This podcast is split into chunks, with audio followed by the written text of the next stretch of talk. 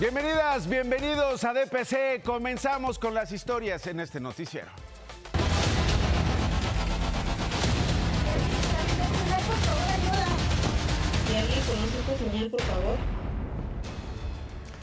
Lo que hay que ver en este país, lo que hay que ver en Oaxaca, pero afortunadamente lo vimos. Afortunadamente María Joaquina Robles lo visibilizó y afortunadamente María Joaquina Robles hoy está viva. Es una joven que tiene un negocio de ropa. Es una joven emprendedora que está luchando a lo mejor por su independencia, ¿eh?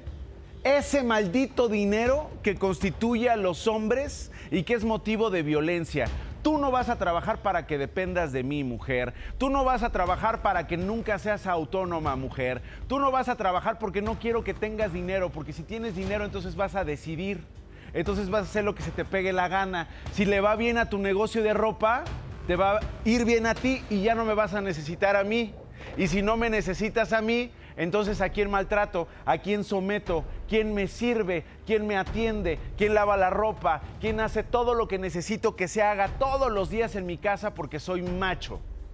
Entonces, quiero que dependas de mí. Ella, a través de sus redes sociales, promociona su ropa, promociona su negocito, Maricho. Promociona el esfuerzo ahí en Oaxaca para diseñar, para vender ropa y hacía lives o hace lives, es decir, transmisiones en vivo con su celular en diversas plataformas. En una de esas transmisiones en vivo, la noche del 27 de febrero, es decir, antier, pidió ayuda. Se sentía insegura porque llegó su pareja a la casa allá en San Francisco Telixtlahuaca, en Oaxaca. ¿Qué pasó? Vamos a ver el momento en el que ella está haciendo esta transmisión en vivo, hablando con sus seguidoras y con sus seguidores. De repente llega este vato, la empieza a agredir, le empieza a aventar bolsas y mire lo que hace ella.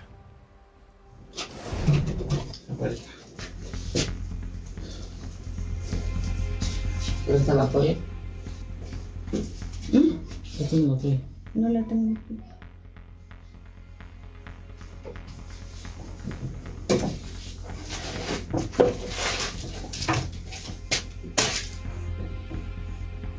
Bueno, ayúdame por favor a compartir. Vamos a continuar.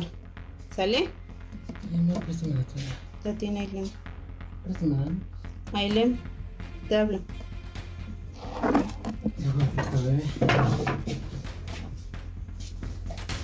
la toalla.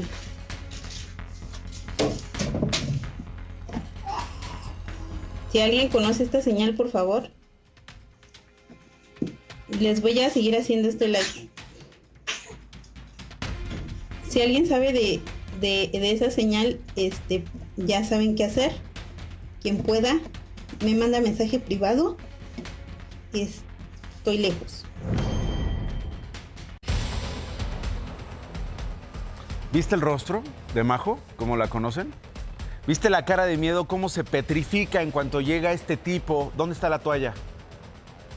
¿Cómo se tensa? y empieza a reaccionar Majo porque se ve que no era la primera vez, ya sabía lo que venía y entonces reacciona. No, si están viendo esta transmisión, compártanla ahorita. Si están viendo esta transmisión y saben qué significa esta señal, ayúdenme. Ahora, se están preguntando qué significa esta señal. La señal que Majo utilizó es esta. Es un gesto que significa ayúdenme. Es un gesto de auxilio que se hace en tres tiempos. La víctima levanta la mano con la palma hacia afuera, luego dobla el pulgar y finalmente cierra los demás dedos. Esta es la señal. Ahí está la pantalla. Esta es la señal. ¿Qué está haciendo Majo? Está haciendo referencia a que se siente insegura. Después de pedir ayuda a sus seguidores, el sujeto la golpeó. Además, se escuchaba, estaba, estaban sus hijas presentes. Eh, vamos a escuchar a un bebecito llorar. Eh, son escenas eh, de verdad impresionantes, pero que estamos compartiendo porque ella sí lo decidió. Porque ella decidió compartirlos para visibilizar estas cosas. ¿No? Regularmente decimos, ah, ¿para qué muestras esas cosas? no veas esa violencia. No, ¿para qué? ¿Para qué hablas con la señora? No platiques con ella para que te cuente sus violencias. No, Hay que verlas y hay que ver sobre todo a los responsables para que esto termine. El sujeto la violentó, insisto, con una de sus hijas presentes. Bueno, voy a continuar.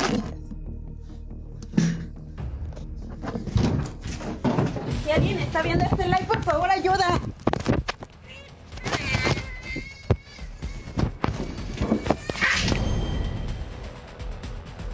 Y ahí termina la transmisión. ¿Qué sucedió con este sujeto que la golpeó? Aquí los detalles. Si alguien conoce esta señal, por favor. Gracias al llamado de auxilio de María Joaquina Robles, sus seguidores llamaron a la policía y el agresor fue detenido. La Policía Estatal y Municipal atendió el auxilio de manera inmediata. Asimismo, la víctima y sus menores ya se encuentran bajo resguardo y el agresor, una vez detenido, se puso a disposición de las autoridades correspondientes. Horas después de la agresión, Majo hizo otra transmisión en vivo. Eh, me van a checar cuáles, qué, qué lesiones tengo.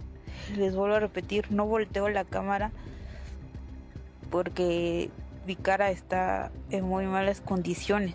Mis, mis hijas, eh, Aileen, está en resguardo de, está este, está en resguardo, lo mismo que mi bebé. A través de un mensaje en su cuenta de Facebook, Majo agradeció el apoyo y detalló que su teléfono fue destruido por su agresor el día del ataque. La señal de auxilio es algo que toda mujer que se sienta violentada puede y debe utilizar para pedir ayuda. Creo que hay que usarla siempre. Tenemos entendido que solo cuando una mujer es golpeada o tiene alguna amenaza de feminicidio es cuando hay que pedir ayuda. Creo que hay momentos mucho antes de esto. Para DPC, Pili Telles. Ahí está, Majo Robles después publicó otro video donde aparece golpeada, donde aparece pues sangrante con la, con la, con la cara hinchada, pero ahí está el asunto. A ver si se corrobora esta denuncia.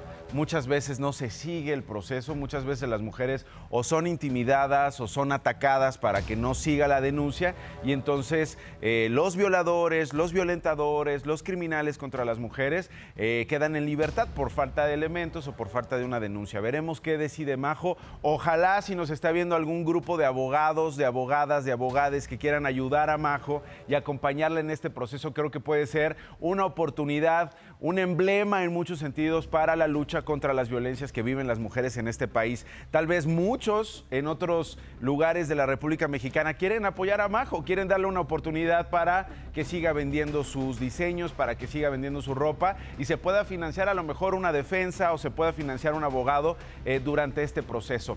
Eh, si ustedes ven esta señal, ayuden. Si ustedes ven esta señal, eh, una, llamen a las autoridades, que sería lo primero para que su integridad y para que eh, ustedes no corran ningún riesgo. Eh, pero pues llamen, ayuden, ¿no? Y pidan, pidan, pidan auxilio con esta señal.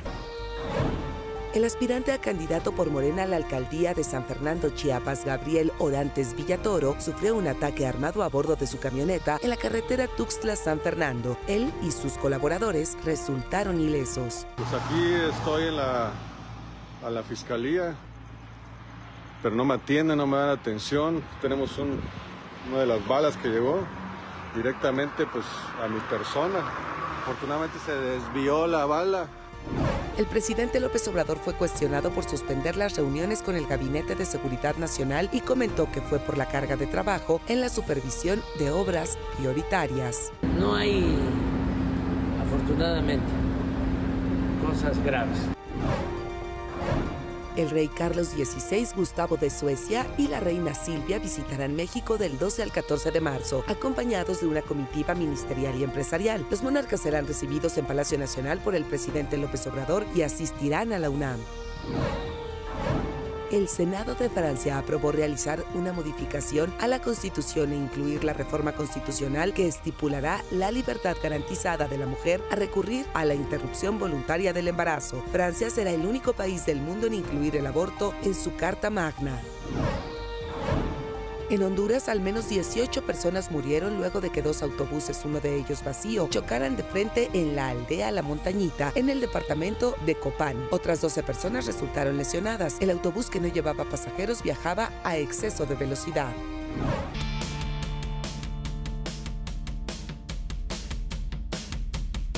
Vamos a ir a la Ciudad de México, vamos a ir a Jalisco, vamos a ir a varios puntos de la República Mexicana porque hay mucha información. Comienzo contigo, mi querido Richie Camarena, Ricardo Camarena desde Jalisco. ¿Qué con la elefanta Ani?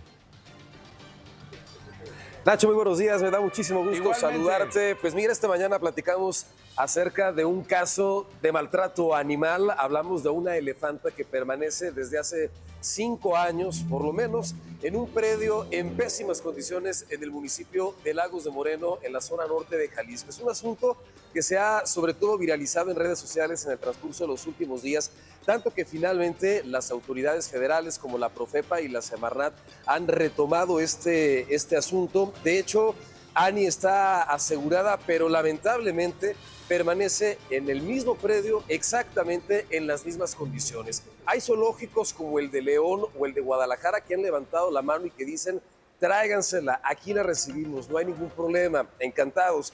Pero lo cierto es que toda la burocracia, todos los trámites mantienen a Ani en estas malas condiciones que de acuerdo con especialistas, los veterinarios que ya la han ido a revisar, pues está baja de peso, eh, tiene, digamos, una eh, falta de masa muscular, evidentemente la dieta que recibe no es la adecuada.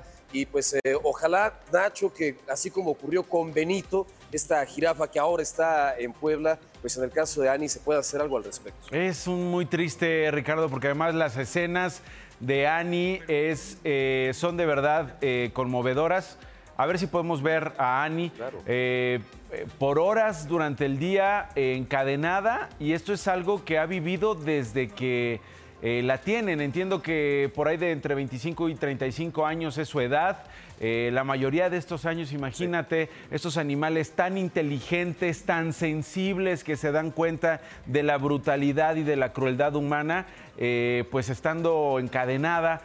pobrecita, de verdad, ojalá, ojalá y alguien cambie la historia de Annie y muestre que eh, los seres humanos pueden ser no solo crueles, no solo así de crudos y de salvajes contra otras especies, sino en cambio ser bondadosos. Richie, ¿qué más tienes? Entiendo que pasó una tragedia ahí en Tonalá después de que un elemento policiaco fue sancionado, ¿no? Fue eh, un caso verdaderamente atípico que de veras llama muchísimo la atención, Nacho. Resulta que un eh, problema, una discusión de carácter laboral entre una oficial y su comandante de la policía de Tonalá terminó en una balacera en plena vía ah, pública. ¡Ah, caray!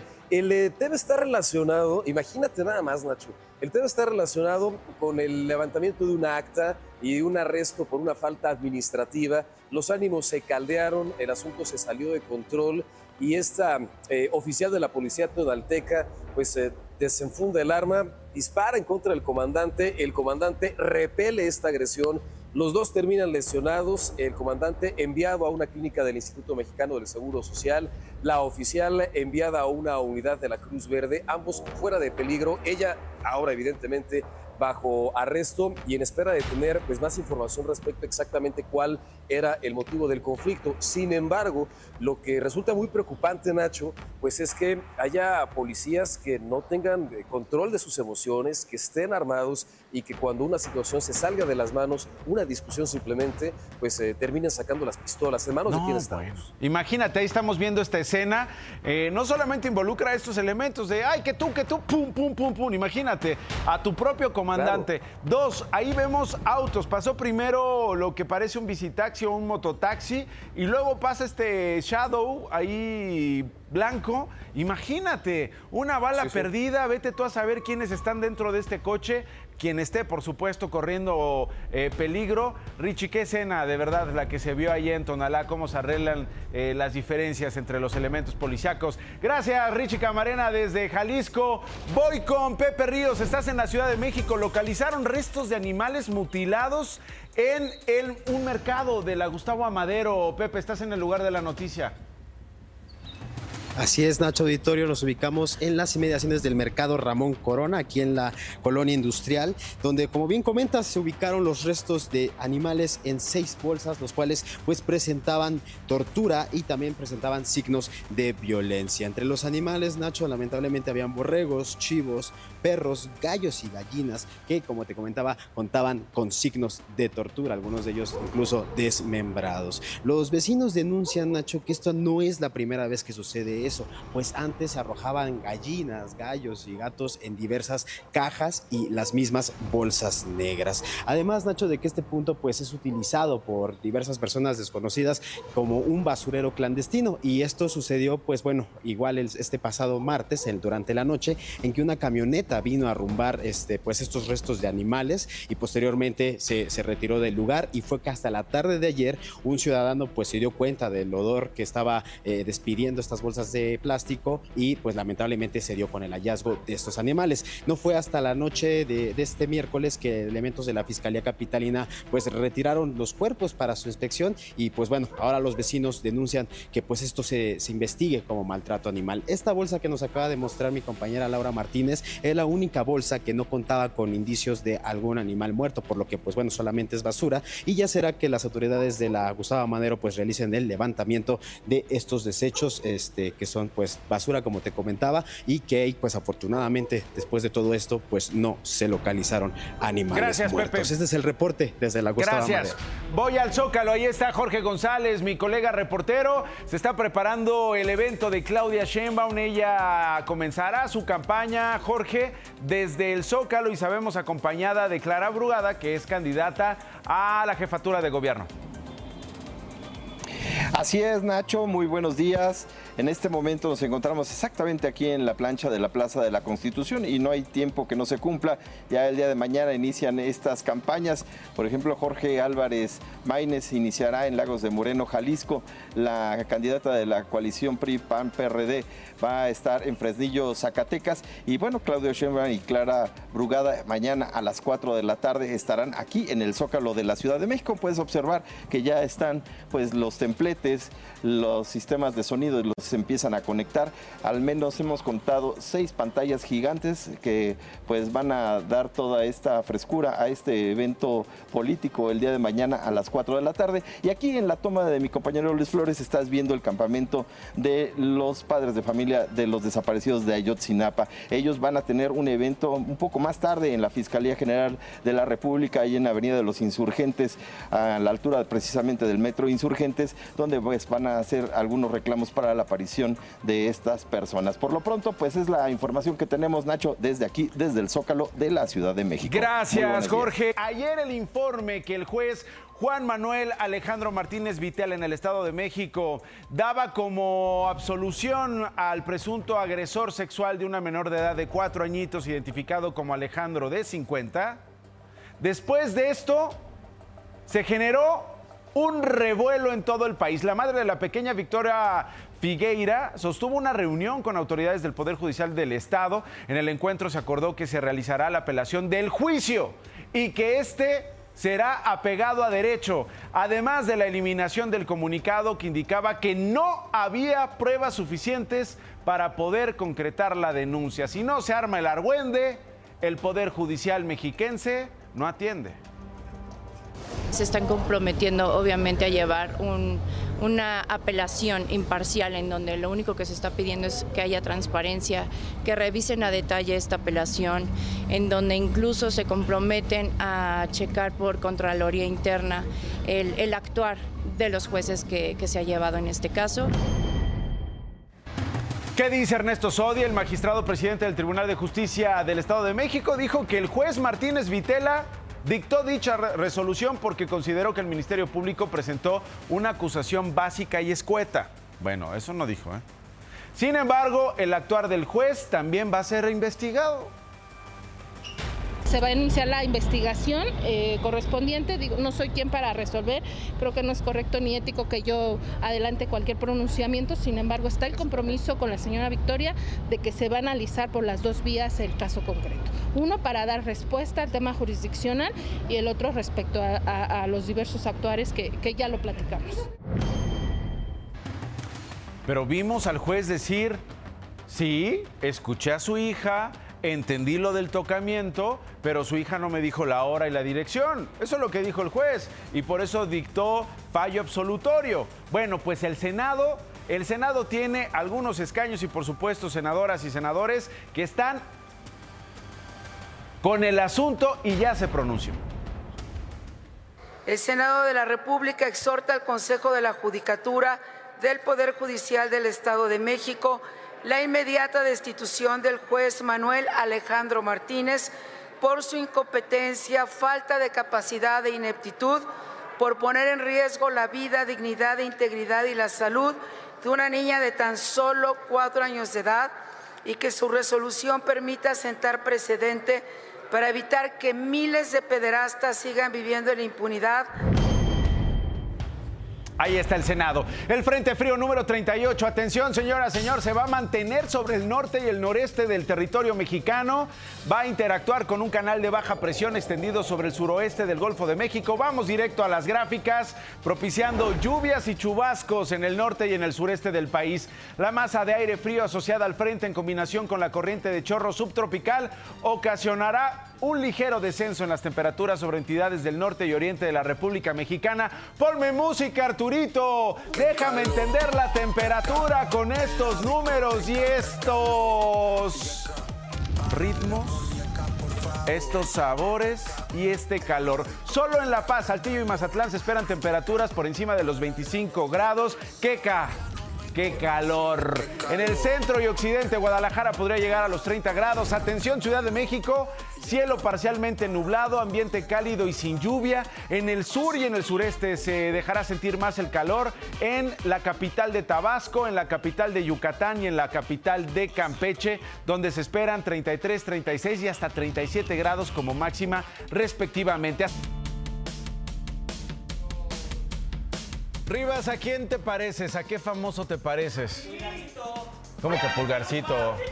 Leonardo, Leonardo DiCaprio. ¿Te pareces al bonito? A otro camarógrafo de primera, el bonito, a un gran famoso. ¿Te pareces a. ¿A qué bonito? ¿A qué bonito? ¿A quién se parece usted? Sajid Fonseca lo preguntó en las calles y mire lo que encontró. Así es, mi buena hecho pura personalidad por aquí, por eso, ¿a qué famosa te han dicho que te pareces? A Yuya. La voz de Pi, bueno, Silvato, Silvato, pues, Silvato. Pues dice que al marido de la tartamuda. ¿Cómo Ahora es que al marido, ¿no? Era el que me dice y que le digo y luego que me dice, ¿no? Ándale a ese cuate. Pues a Tora la exploradora. ¿Eres mamá? Y, sí, también. Eh, al mimoso precisamente, pero pues claro, obviamente más hermoso. A la malinche. ¿Y no mejor prefiere a la mujer dormida? No, está bien así. Híjoles, a Julián Álvarez me han dicho. Entonces si le dices, te hubiera sido antes. Sí. y te la sabes. Amiga, ¿qué famosa te han dicho que te pareces? A Lin May. Uh, Pero la- buenos tiempos. A ver una foto. Somos el guarachín, guarachón. Guarachín y guarachón. Guarachín, guarachón. Eso. ¿Y quién es el chón? Ah, sí, a la Prieta Linda. ¿Y le cantas también rancherón? Un poquito. Me han dicho que me parezco a Chile Willis el pingüino. ¿Y eres fría como el viento? Peligrosa como el mar. A Chabela Vargas. Todos me dicen el negro. Llorona. Llorona. A lo mejor no sea llorona. No, no, no, ya se me olvidó. ¿Qué tal, Seguid? Por ahí me han dicho que me parezco mucho al caballo roja. Nada más que ese güey le faltó estar un poquito más guapo, le faltó barba. Esa voz me agrada, por eso Nacho regresamos al foro de pizza. ¡Y córrele! A brindar ahora sí. Ahí está, bueno, eh, a ver, ¿qué comparaciones tenemos? Pónganmelas. ¡Están igualitos! Ahí está el chuponcito, el chuponcito con, con Charlie Valentino. En paz descanse, mi chuponcito está más guapo, no se metan. ¿Qué otra tenemos? ¿No tiene la de Cristian con Enrique Peña Nieto? Ah, qué lástima, porque se le metió Enrique Peña Nieto por... Los días como hoy, ¿qué día es? Miércoles. Güey, digo jueves. ¿Qué día? Número. 28. ¿Cuál 28? 29. Me estás matando la nota que estoy explicando, Cristian. Te digo que se le metió Enrique Peña Nieto al huelemoles desde tempranito. Es 29 de febrero, Cristian. Solamente tenemos 29 de febrero cada cuatro años. Solo lo tuvimos en un año bisiesto, como es el caso del 2024. Es decir, este, que tenemos 366 días del año. Nos van a pagar un día más. Ajá. Tenemos que. Este sistema nos rige porque el tiempo que la Tierra tarda en dar la vuelta al Sol no dura exactamente 365 días, sino 365.2422. El excedente anual de 5 horas 48 minutos y 46 segundos se va sumando. Ese excedente acumulado nos lleva a que cada cuatro años tengamos un día más en febrero. Es decir, hoy estamos pagando los excedentes de los otros cuatro años. Este ajuste matemático es necesario para que coincidan los meses y las estaciones del año. Bueno, ya a veces ni, co- ni coinciden, ¿no? Es, ah, bueno, es cumple- eh, ¿Tu papá nació un 29 de febrero? No manches. ¿Y, qué le, ha- y, y cómo le hace los otros, los otros años? No cumple. No cumple. El papá de Rivas dice, yo nací el 29 de febrero, nada más lo voy a festejar cada cuatro años. Oye, papá, pero es cumpleaños, no cumple tetraños. Cada cuatro años, dije. Muchas felicidades a tu papá, que tenga mucha salud, mi querido Rivas. Esta operación se ha hecho desde 1582, cuando el Papa Gregorio XIII ordenó adaptar las fechas para evitar un desfase y añadir el 29 de febrero cada cuatro años. Pero además, desde entonces se creó una excepción de años bisiestos. No aplicará para los que sean múltiplos de 100 excepto también los que son de 400. Por eso no fueron años bisiestos 1700, 1800 ni 1900, tampoco es 2000. Me encanta, Rodrigo. Ya vamos a empezar con las matemáticas. Ya vamos a empezar con las matemáticas, ya nos vamos a empezar a, a pelear, ya vamos a empezar a parir chayotes. Ya, Rodrigo está 1700, 1800, año bisiesto, 4, 5, los múltiplos de 4, Claudia Sheinbaum. eh, ay, Dios. Y por esto mismo, ni en el 2100, que no sé si lleguemos, ni en el 2200, que no sé si lleguemos, ni en el 2300, no sé si lleguemos, habrá años bisiestos por esta explicación que les acabo de dar. De vuelta a Texas, en los Estados Unidos, saludos a quienes nos ven desde allá, después de 23 años de haber sido sentenciado a la máxima pena, es decir, la pena de muerte, el mexicoamericano Iván Cantú fue ejecutado por medio de una inyección letal. El hombre de 50 años fue condenado en 2001 por los asesinatos de su primo, James Mosqueda, y la de su prometida, Amy Kitchen en el año 2000. Sus últimas palabras fueron dadas a conocer y estuvieron dirigidas a las familias de las personas a las que, de acuerdo con las autoridades, asesinó. Cantú expresó, quiero que sepan que nunca maté a James y a Amy. Y si hubiera sabido quién lo hizo, hubiera sido uno de los primeros en compartir la información y ayudar a hacer justicia. ¿Por qué dijo esto?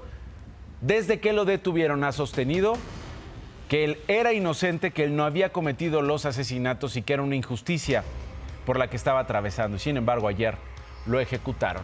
Más noticias. El Instituto Nacional de Transparencia, Acceso a la Información y Protección de Datos Personales inició una investigación de oficio por la filtración de los números telefónicos de las candidatas presidenciales Claudia Sheinbaum y Xochitl Gálvez. Por identificarse como presidenta y no como candidata presidencial por Morena, el INE ordenó bajar tres spots de Claudia Sheinbaum para el inicio de la campaña electoral. Ayer se registró una balacera sobre la carretera federal 54 en Zacatecas luego de que elementos de la Fuerza de Reacción Inmediata fueran agredidos por un comando armado. Los uniformados hacían un patrullaje de rutina. Dos de ellos resultaron lesionados. Los criminales huyeron. El cuerpo de una mujer transexual fue hallado en la alcaldía de Milpa Alta, así como una cabeza en Tláhuac, por lo que la Fiscalía de Justicia de la Ciudad de México investiga si corresponden a la misma persona. El cuerpo fue hallado en un paraje de la colonia Pueblo San Pablo y es investigado con perspectiva de género. El fiscal de Aguascalientes, Jesús Figueroa Ortega, anunció que se tienen datos que permitirán dar con los tres responsables del asesinato del empresario minero Óscar Octavio Aguilar Vera al interior del restaurante Costillas de Sancho. Eh, Nosotros ya tenemos a un par de personas que están paralelamente vinculadas al hecho.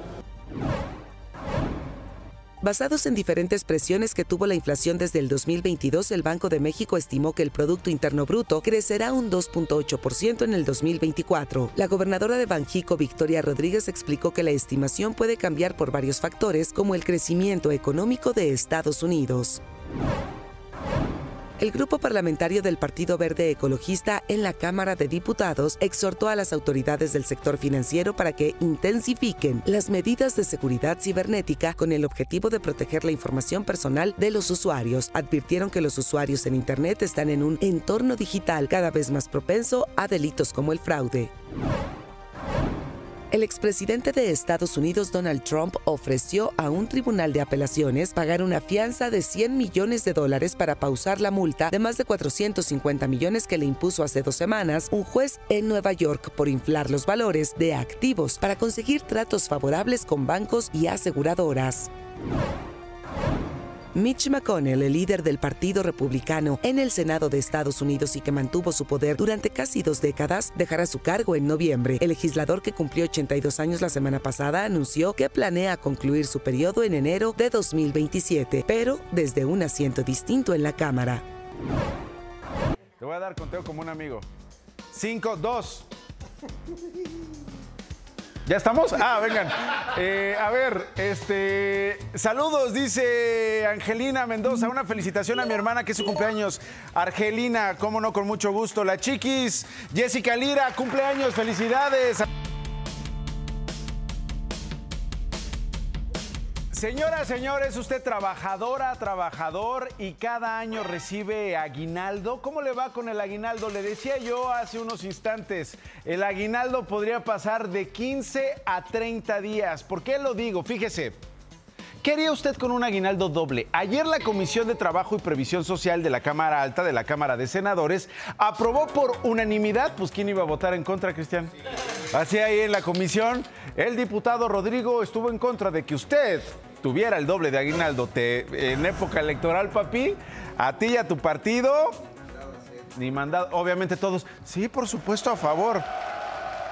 A favor, a favor, a favor. El problema ahorita lo tiene el senador que lo propuso, Napoleón Gómez Urrutia. Digo, no problema, en el sentido de que este, pues puede causar cierta rispidez entre el sector empresarial, que de repente levanta la ceja y dice, el doble de aguinaldo para los mexicanos, están locos. ¿De dónde lo voy a sacar? ¿Cómo lo voy a pagar? Pero el, senador Napoleón Gómez Urrutia dice, dóblenlo, páguenlo. Y entonces el problema es de Napoleón con los eh, eh, empresarios, el problema es del senador Gómez Urrutia con los empresarios, la armonización, ¿no? De, una, de un cambio así en la ley del trabajo con el sector privado. Pero ese ya es otra discusión. Si hay que votar, levanta la mano, hermano, porque vas a salir, si no, en las noticias diciendo, y el único que dijo que no, el único que rompió la eh, unanimidad fue el diputado Flores o fue el senador Flores. Ahorita el senador Flores, eh, porque está en eh, comisión, pasará eventualmente al Pleno, se espera que pase eh, en muy poco tiempo y luego vaya a la Cámara de Diputados. La reforma para aumentar el aguinaldo a 30 días hoy ya es una realidad en el sentido de que está en proceso. ¿Qué dice la Ley Federal del Trabajo? Solo contempla una compensación equivalente a una quincena de salario, señora, señor. Esto es lo que está vigente.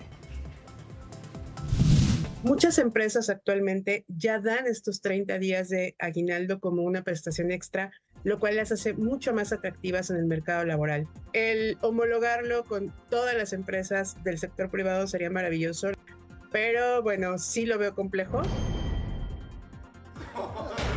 Ahora me encanta que así como se discuten las leyes y se hacen cambios y todo, a ver si no al final termina diciendo, eh, y ahora el aguinaldo se convirtió en doble aguinaldo, pero de posadas, ¿no? Entonces te van a dar tejocote y te van a dar este, de esas mentitas horribles este, a lo doble. Bueno, de acuerdo con el senador de Morena, Napoleón Gómez Urrutia, quien está impulsando esta enmienda del artículo 87 de la Ley Federal del Trabajo, esta prestación, señora, señor, no se ha modificado en 54 años.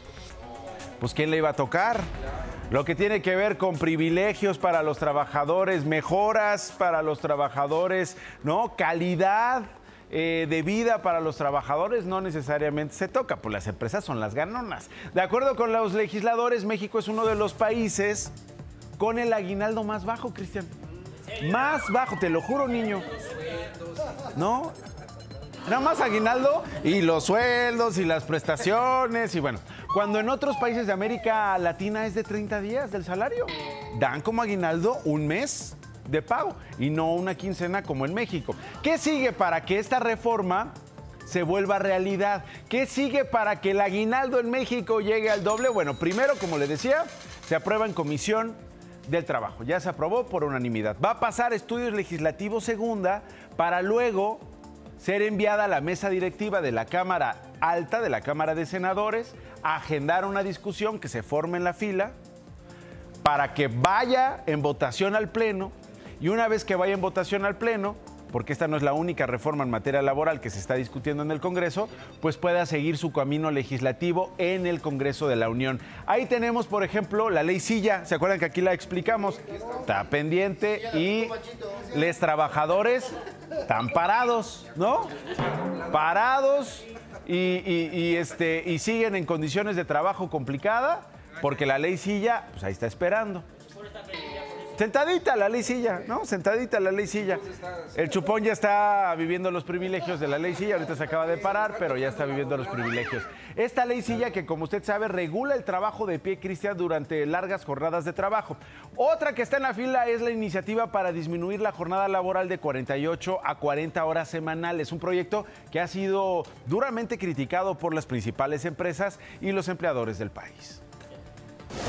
Los trabajadores mexicanos estamos muy atrasados en materia laboral, tanto en la parte económica como en la parte de descansos. Y definitivamente seguimos buscando la reducción de la jornada laboral. No solamente nos habla de un beneficio económico, nos habla de un beneficio de salud y un beneficio social.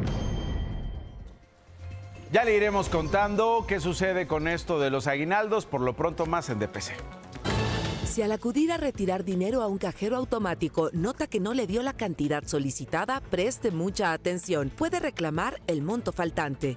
Lo que debe de hacer es comunicarse con su banco y levantar un reporte. Asegúrese de contar con el número, así como el nombre de la entidad bancaria al que pertenece el cajero. Al presentar su queja le proporcionarán un folio y en un periodo máximo de cinco días hábiles recibirá el reembolso. En caso de obtener una negativa por parte del banco, contacte a la Comisión Nacional para la Protección y Defensa de los Usuarios de Servicios Financieros. Volver de la pausa, vamos a contar cuestiones que tienen que ver con el espacio. Ayer le daba una noticia que hoy ha cambiado respecto a las misiones espaciales. Quédese, ¿qué pasaría si viene Javier Milei? ¿Vendría al programa? ¿Se encontraría con el presidente López Obrador? Con eso regresamos.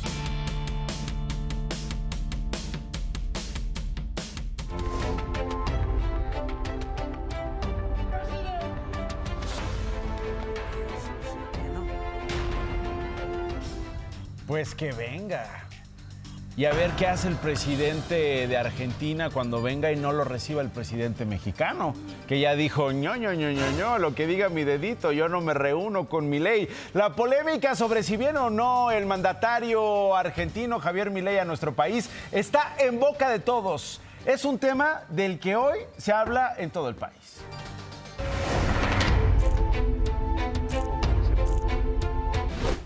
Eran las 2.15 de la tarde del lunes 26 de febrero cuando la senadora Lili Telles, a través de su cuenta de X, generó controversia. Con una foto en la que aparece con la embajadora argentina en México, Romina Bocache, la funcionaria compartió el siguiente mensaje.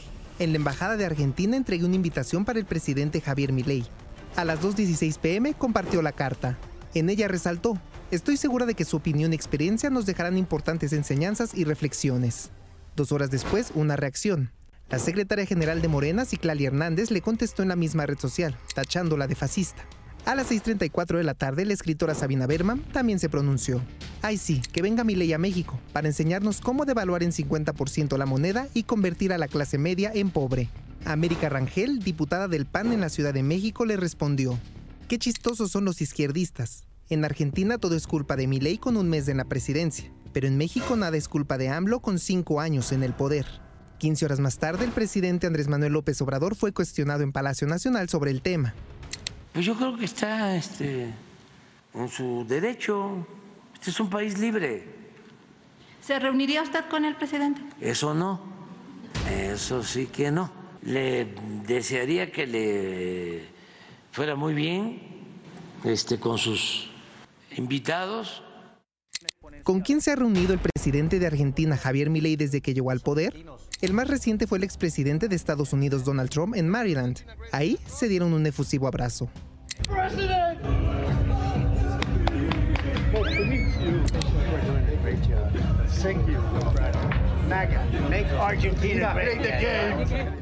El 23 de febrero se reunió con Anthony Blinken en la Casa Rosada. Y uno de los más esperados fue el acercamiento con el Papa Francisco en el Vaticano, el pasado 12 de febrero. La oración en la, en la plaza que tuvo famoso. Gracias por tu. No, gracias, por favor. Alberto me gustó, ¿eh? ese es el tremendo. Ese mismo día también se encontró con el presidente de Italia, Sergio Mattarella. Para DPC, Ángel Carranza. ¿Qué pasaría si Milei acepta y no es recibido por el presidente López Obrador? Eso sería materia no de ruptura de relaciones, ni mucho menos, pero sí de, un alejamiento. Pero además eso generaría, por supuesto, una tensión diplomática totalmente innecesaria. ¿Qué es lo que ocurre? Que por supuesto es una descortesía, es una grosería, digamos. El problema es que de fondo está este mensaje ¿no? Eh, de, de, alineación hacia ciertos regímenes y respaldo abierto hacia ciertos regímenes y hacia otros gobiernos no.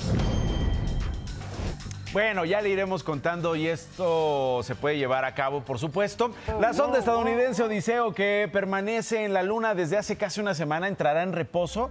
Mire, al término de su misión principal, ¿qué escenas, eh? Considerado un éxito por la NASA y su desarrolladora, Intuitive Machines, a pesar de que tuvo algunas complicaciones en su alunizaje, justo por eso se está quedando sin energía solar y en cuanto llegue la noche lunar será puesto a dormir.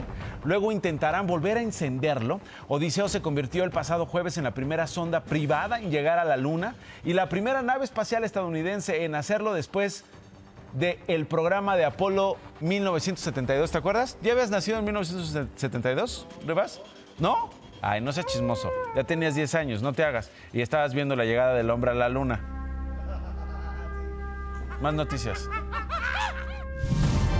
Fue detenido Ashley Arturo Rodríguez, alias El Arturín, en la colonia Morelos de la Ciudad de México, señalado como el presunto responsable de tratar de prender fuego a por lo menos dos personas en situación de calle. Además, está relacionado con la posible venta de drogas.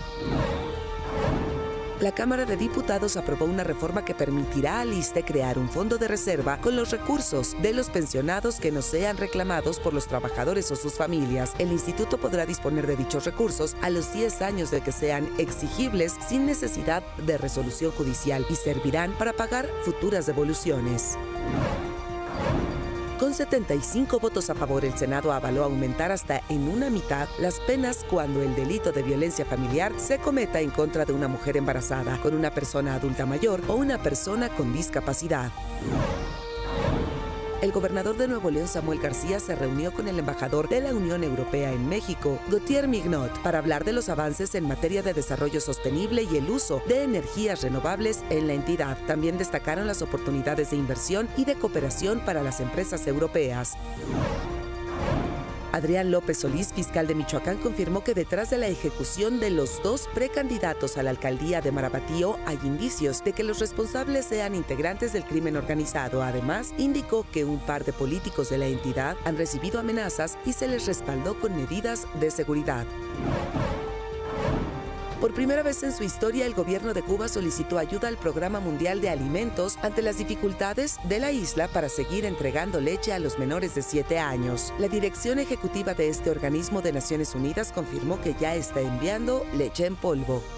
Ayer el presidente Andrés Manuel López Obrador, acompañado de algunos gobernadores y la secretaria de Gobernación, gobernadores por supuesto del sureste, estuvo supervisando las obras del tren Maya que ya está en operación parcial, pero no terminado. Ya está en operación parcial, pero todavía faltan eh, tramos, algunos detalles chiquitos y detalles monumentales. Bueno, desde Cancún, Quintana Roo, el presidente reaccionó a la medida de Canadá de pedir de nuevo visa a los mexicanos. Ojo, quienes entre otras cosas tengan visa de Estados Unidos no van a tener problemas, pero los que no tengan visa estadounidense van a tener que tramitar una visa canadiense porque somos el país que más ciudadanos lleva a pedir asilo, a pedir residencia en Canadá y por eso este país ha endurecido las medidas migratorias. Esa es la reacción del presidente mexicano. En una modalidad, me dicen, en donde solo puede afectar a un 40% de los que van a Canadá. Qué bueno que, que se moderaron. De todas maneras, nosotros consideramos que se podían haber buscado otras opciones, otras alternativas. Sin embargo, ellos tomaron esa decisión. No podemos nosotros romper relaciones con Canadá. Mañana les daremos más acerca de esta decisión que ha tomado el gobierno canadiense. Ya conocen las noticias.